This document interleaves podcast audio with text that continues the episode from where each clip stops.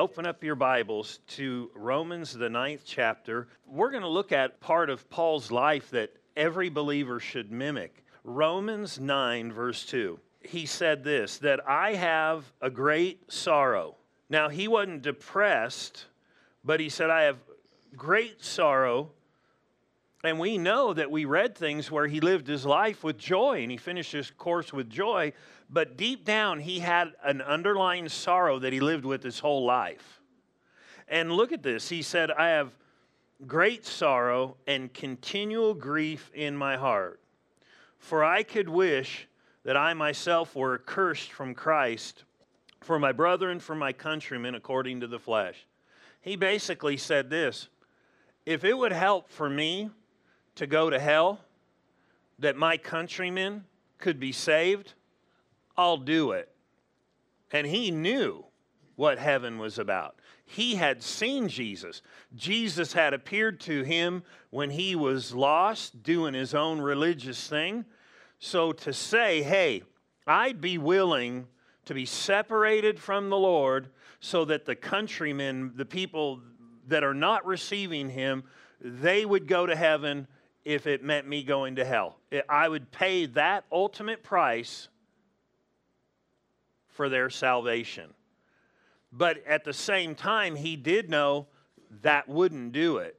But he said continually, he's thinking, I would pay any price with my own personal life if it would mean other people being saved and going to heaven. That's huge love. He was so driven, he was willing to go to hell, be cut off, accursed literally means, you know, when we say that term, you know, it, it's anathema, maranatha, or, you know, the Lord's coming again, but anathema, cut off at the Lord's coming. And I'd be willing to do that if I could get other people saved. Well, you think about it. He's basically saying, I would spend eternity in hell if it would help others not to go there. Now, the Lord doesn't require that of us, but he was so moved, he's like, man, I, I need to see people saved. So turn to 1 Corinthians, the ninth chapter. We're going to read a couple of verses here, but look at what Paul said about reaching the lost and the sacrifices he personally made. Now, somebody said, well, Jesus made all the sacrifices there need to be made for people to be saved. That is true in one sense, but not true in another sense.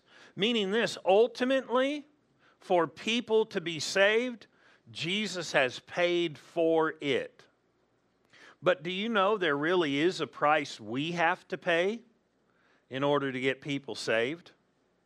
And sometimes it means tweaking our own likes and wants and desires and adjusting ourselves for the sake of others.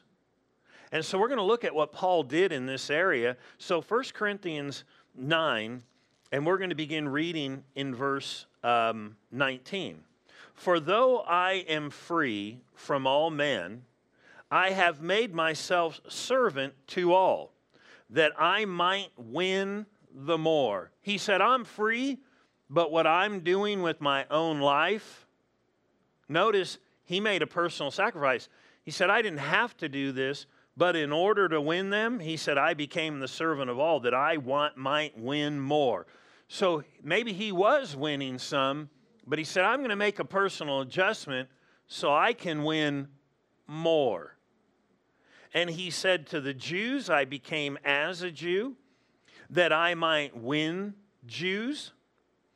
So, in other words, these covenant people, he said, I adjusted my approach when I was around them so I could win them. He said, To those who are under the law, as under the law, that I might win those who are under the law. To those who are without the law, as without the law, being, notice this phrase, not being without law toward God, but under the law toward Christ, that I might win those who are without the law. To the weak, I became as weak that I might win the weak. I have become all things to all men, that I might by all means save or literally win some. Verse 23 Now this I do for the gospel's sake, that I may be a partaker of it with you. In other words, it's not just about me partaking of the power of the gospel.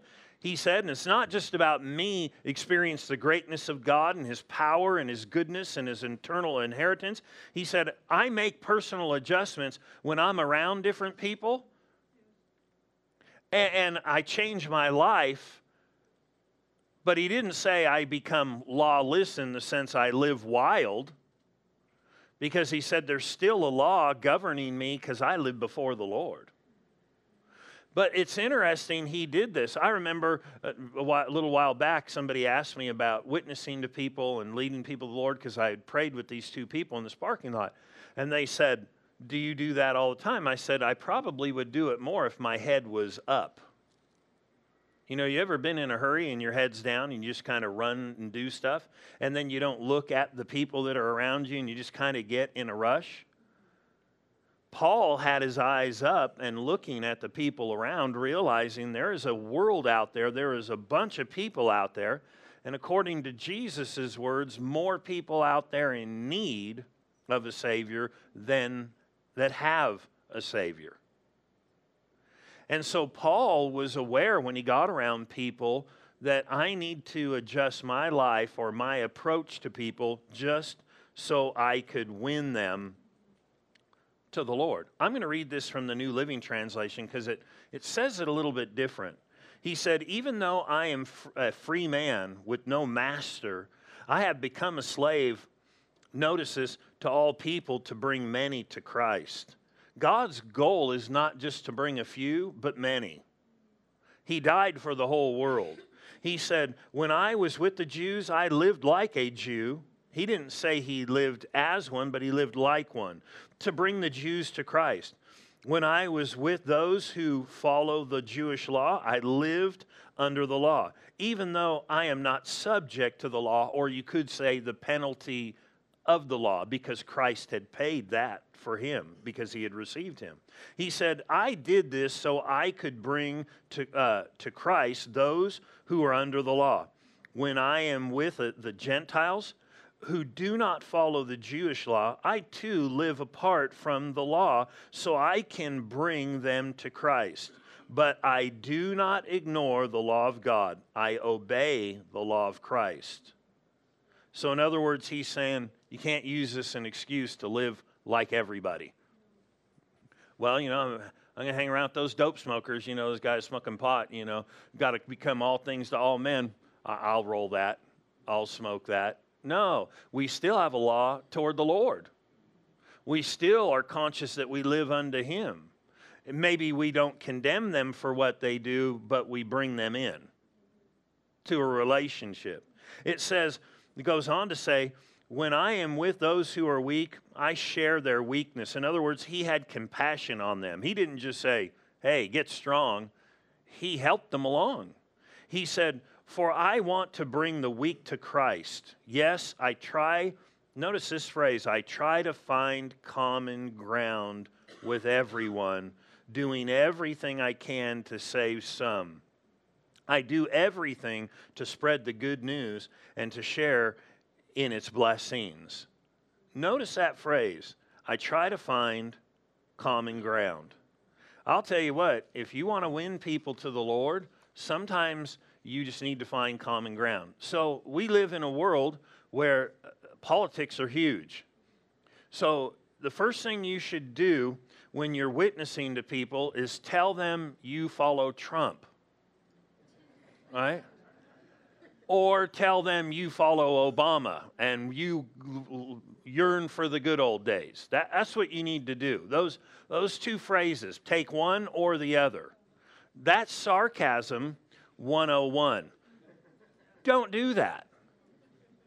Because then it's going to be a battle of who, who, who should be and who is right and who is wrong. It's got nothing to do with their eternal salvation. None. Now, you may have personal beliefs, and most people do, uh, and they should be influenced by the gospel truth concerning what we believe politically. But that being said, we can cause divisions that would close people out from hearing us.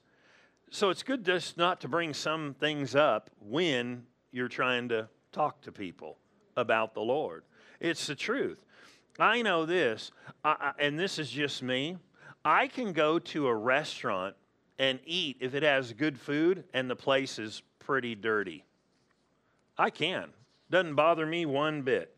I mean, I'll just go and eat. And the, if the food is really good, but I know this, even if they have great food, I might be able to cross that line and just go eat. But I know there's other people that won't cross that line. They're like, I will not eat there. I'm not going into that place. And I'm like, no, no, no. The food is good. The food is good. The food is good. But it's super messy because their line for going there is a little bit different. You know what? The restaurant, the restaurant can say, I have the best food. I have the right food. It is the ultimate. And they could totally be right. But they need to find common ground with the people who don't want the dirty restaurant. If they want them to eat their good food. And how many people in this room have heard the truth, heard the truth, know the truth, and but maybe the way we present it to people would could be adjusted a little bit so that they would come in. We're not trying to tweak the truth, but if those restaurant owners that have super dirty restaurants would clean it up, people might go, Oh, it's clean. I'll go in there and give it a shot. And they'll go, That is the best food I ever had in my life. What if we're aware of the people we're reaching, the people we're talking to, and really recognize that maybe we should find some common ground? Not adjust the gospel, but our, maybe our approach. You know, I had heard this story years ago about a missionary who was in South America in the 1950s, and he had started a church, and the church was just not going forward. It wasn't real successful, and he'd been going after it and going after it and going after it, and they weren't gaining really ground. One day, as he was walking along, you know, and in Central America or South America, and this was South America, there's a huge Catholic influence. And the majority of people were Roman Catholic. And he was going by this Catholic church and they were playing this song. And it was playing and playing and playing. And he's trying to win the people with little results.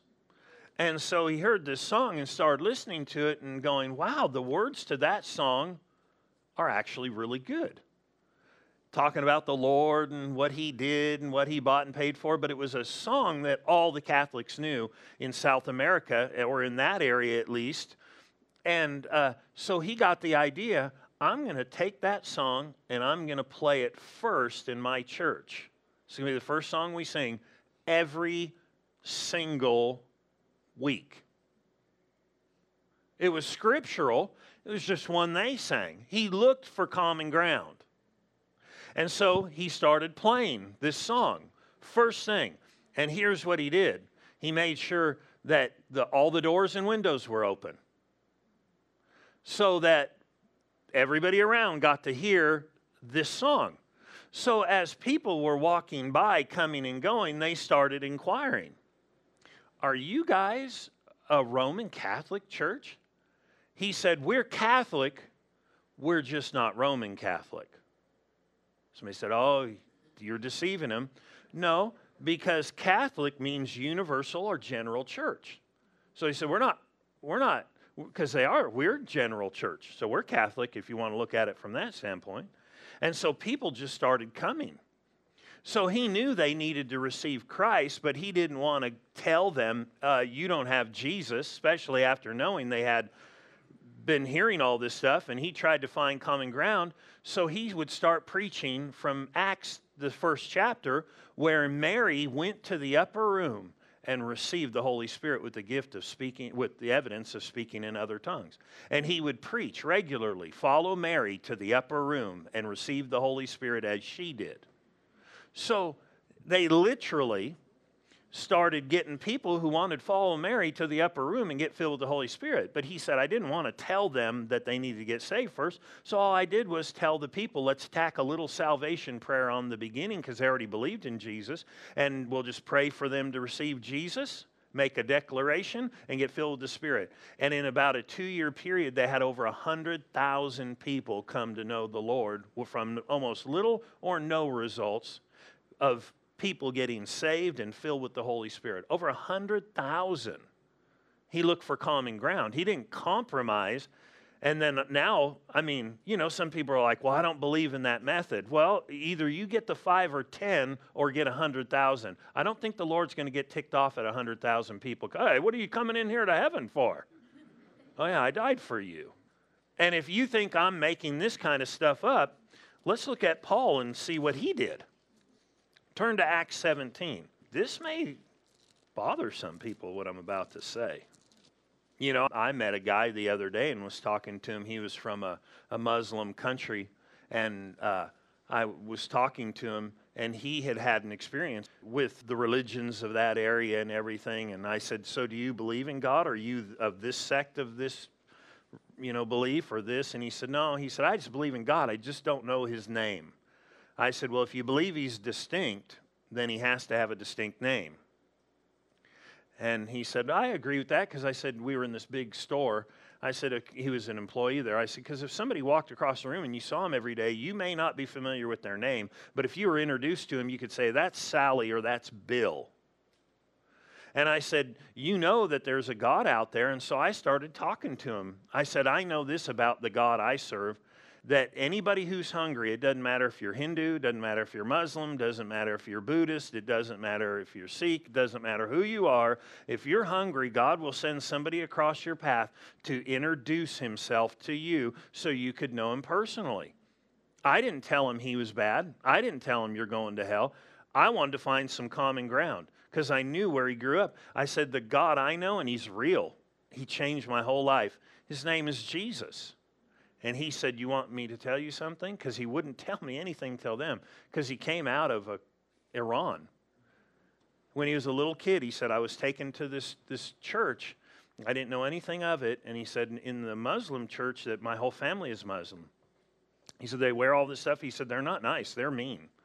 He said, They will kill if you don't convert. And he, you know, said some different things. And said, But I was a little boy, and these neighbors or kids in the neighborhood said, Let's go to this church. And they went. And he said, All the people were friendly and nice. And they said, We serve Jesus. It was a Christian church. And he said, Ever since then, I remember, you know, what he sensed there, what he experienced there. He said, That has to be God. This cannot be him. He said, So I went home and said, Mom, I'm going to go be a Christian. And they basically said, If you do, we'll disown you. You'll be out. So he never became a Christian. Now he's like in his late 40s and uh, never gave his life to Jesus. I ran into him, started talking to him, and he said, Oh, I do believe in Jesus. And then he told me his story. He said, I've believed in him since I was little. I just didn't know who he was, really. I said, I can introduce you to him. You can receive him right now. We prayed right there in the place. And he started crying. And he's a grown man. He said, Someday I'll come to your church. Now, he's not here this morning, so I said that. Or I, you know, when he comes, just go, Oh, who are you? But the whole thing is, is finding common ground is important. And I didn't tell him you're wrong. You know, he is wrong. He was, but I didn't have to just tell him. You with me? Notice this in Acts 17.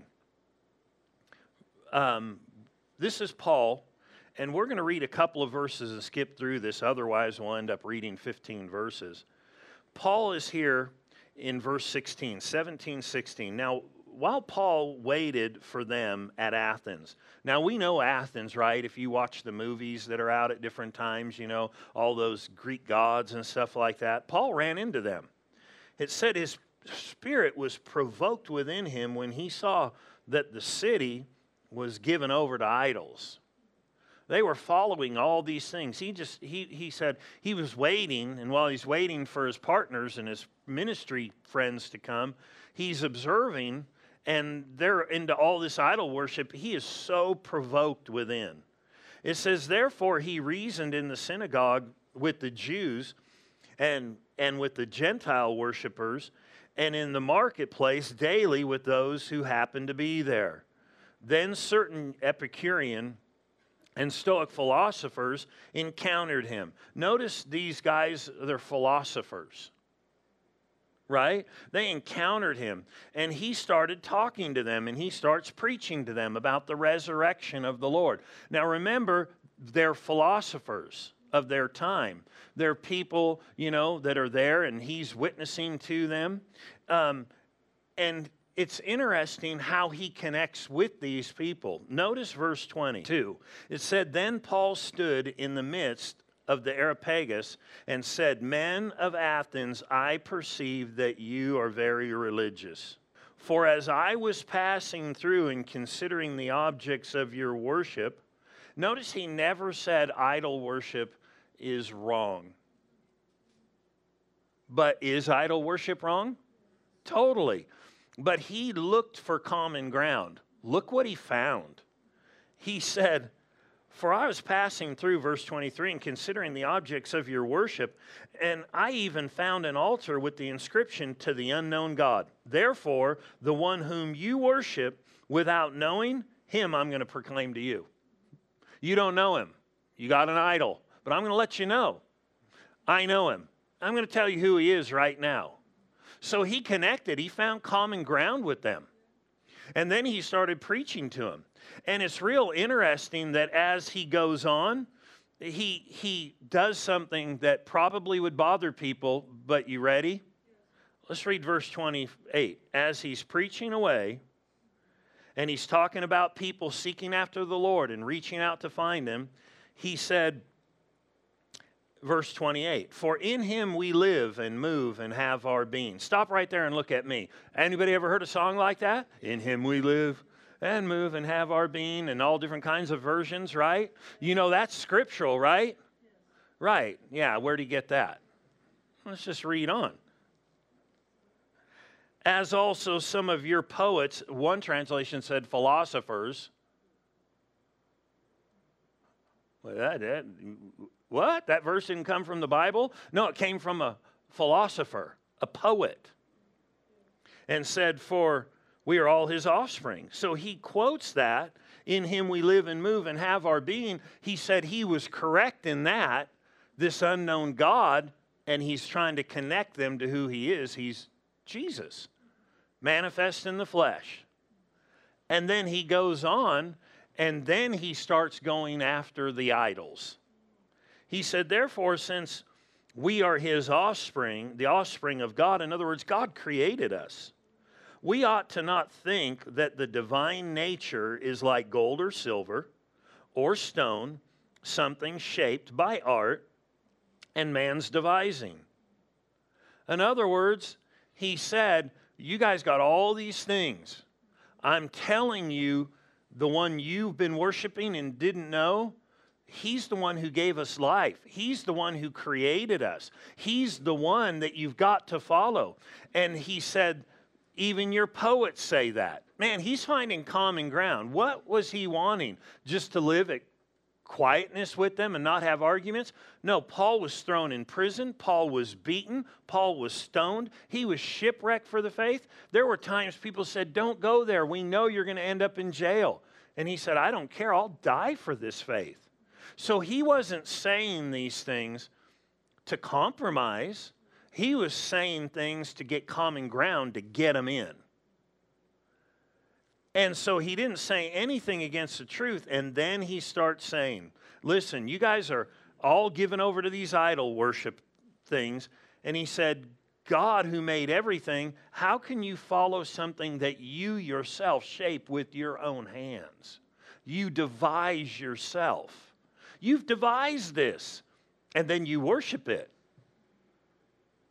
I mean, that'd be like, you know, kids. When, when I was in school, you know, we did those clay projects, you know, and then they put it in a kiln and they burn it and get it hot. And the majority of kids made cigarette or ashtrays.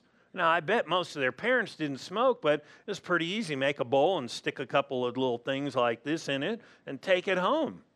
That'd be like, you know, mine, I made an alligator.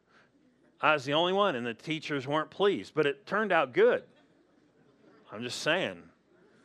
So if I bring that thing home and I set it there, I made that thing. Now let's worship it. Let's worship it. He's saying that's what's happening. You've made all these things, but God made everything. He's the creator, He's the one who gave us life. You made something and you're worshiping it, but there's one who made you. You need to worship Him. So he started straightening their thinking out, but he came to them with common ground. And what's interesting, he said in verse 30, truly these times of ignorance God overlooked. In other words, God permitted this. He understands. He let it, he overlooked it. He knew the world was messed up, but he was working to get the world back, so he sent Jesus. He said this, but now he commands all men everywhere to repent because he has appointed a day on which he will judge the world in righteousness by the man whom he has ordained, which we know is Jesus. He has given assurance to us all, or this day, or to all of us, by raising him from the dead. He said, This is the man. In other words, he found common ground and then drove right straight to the truth he, he even reasoned with them why some of the things that they were holding to were not bringing them answers. Because if you make something and you make something up, it ain't going to fix you. No way. Not when God made everything and then you took the clay he made and made something and said, I worship you. Or made took the gold he made, shaped it into something and said, I worship you he said, Listen, truly these times of ignorance God overlooked. Not anymore. We got to be serious about this. You have to turn to him. And so he lays it out. But what I find interesting is the common ground he found. He looked, he found something. Could you find common ground with people who are religious and who are going wrong? What if somebody's reading a book that's false and you know it to be false, but it's religious? Should you just say, that's wrong? Or maybe you should say, wow, you have a spiritual hunger, I see, by this. Oh, yeah. Is it wrong? Yeah. But how many times people get defenseful when you come across that way? We know it's wrong. We know who the Lord is personally. Wouldn't it be better to say something like, Hey, I see you have a spiritual hunger for things. I have had a spiritual hunger too, and I found the truth. It's been answered.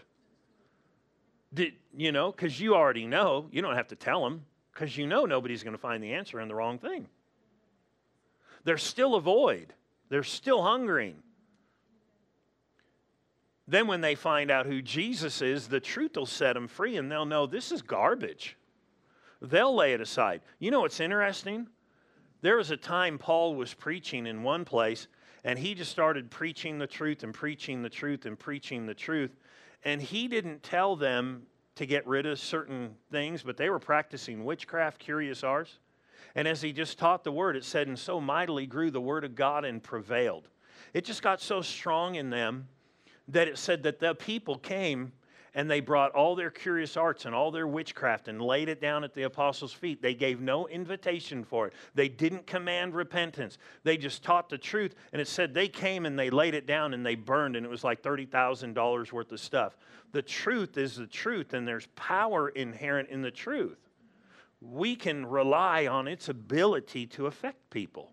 We don't have to compromise. You know, I mean, in all reality, we're going to do an Easter egg hunt is it because we believe in a bunny that lays eggs with chocolate in them?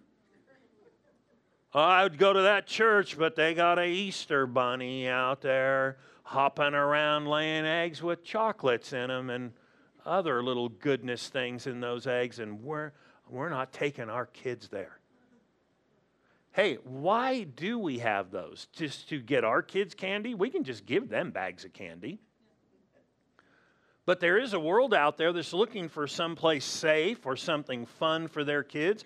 And we'll let them do the Easter egg hunt and we'll give them a lot of candy, but they will also hear the gospel. People don't like that. I, I don't have a Christmas tree, but if I was married, I'd have one. I'm not going to set it up for me and sing, Oh, Christmas tree, oh, Christmas tree, and then tear it down uh, and put my gifts under there, open a gift to myself. I wonder what this is. Oh, wow. It's just exactly what I wanted.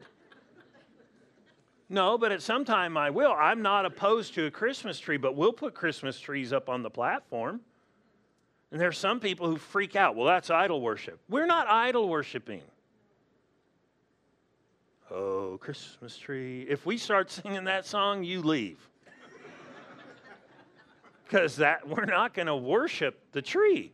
But we can find common ground because the world knows what Christmas trees are about. We're not worshiping idols. You with me? And somebody said, you know, well, I don't know about all these lights up here on the platform. Well, if you don't need them, fine. But some people in the world, it's okay for them. But we are still going to have the gospel with power. And we're not going to compromise that, but we can do stuff to appeal on common ground. You know, one thing is not preaching for 10 hours on Sunday. You said, yeah, but I'm spiritually hungry. But Jesus said he taught as people were able to hear. He knew that there was a certain amount of time that some people be open, but you can find people who'd be willing to hear for 10 hours straight.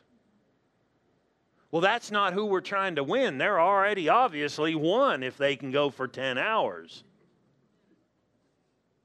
Right? So we want to find common ground. That's why I don't, you know, say certain Christian words. You know, sometimes people go to go talk to people, you know, and they're going to witness to them. You know, the other day I had an unction, and I felt like I should talk to you about the gospel. You had a what? An unction. Is that like a stomach ache, or what is that? You know? No, it's just an unction. It's an unction from the Holy One who abides in me. You, you said what again? That's super biblical. It means that there is his power by His Spirit is teaching you something. But you communicate that to a lost person and they won't understand it. You know what I mean? If I speak Chinese or Japanese or, you know, Spanish or whatever language it is that I speak, if it's not English and they don't understand it, they're going to go, huh? But you know, there's a Christian language like that too. So it's okay to translate our words into known language. Speak at people's level. Speak where people can understand.